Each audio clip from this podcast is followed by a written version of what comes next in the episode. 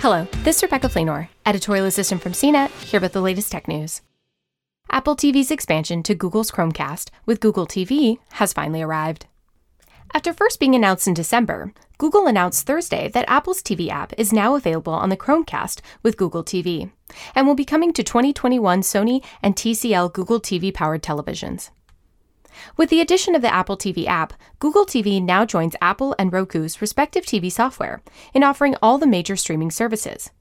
It also gives Google an edge over Amazon's Fire TV, which has an Apple TV app but lacks NBC Universal's Peacock. As was previously announced, the Google TV version of the Apple TV app will be able to stream Apple TV Plus films and shows, as well as those purchased from iTunes in 4K HDR and Dolby Vision and Atmos. Those who don't subscribe to Apple's $5 per month streaming service will be able to do so from within the Apple TV app on Google TV. Apple TV Originals will appear in Google Assistant search results, and you can use the voice assistant to open the application or to play specific titles. In both cases, however, there are a few features missing at launch. While the Apple TV Plus film Greyhound will appear as an option if you ask the assistant to search for movies with Tom Hanks, content from Apple TV channels you subscribe to or from past iTunes purchases will not appear in Google search results.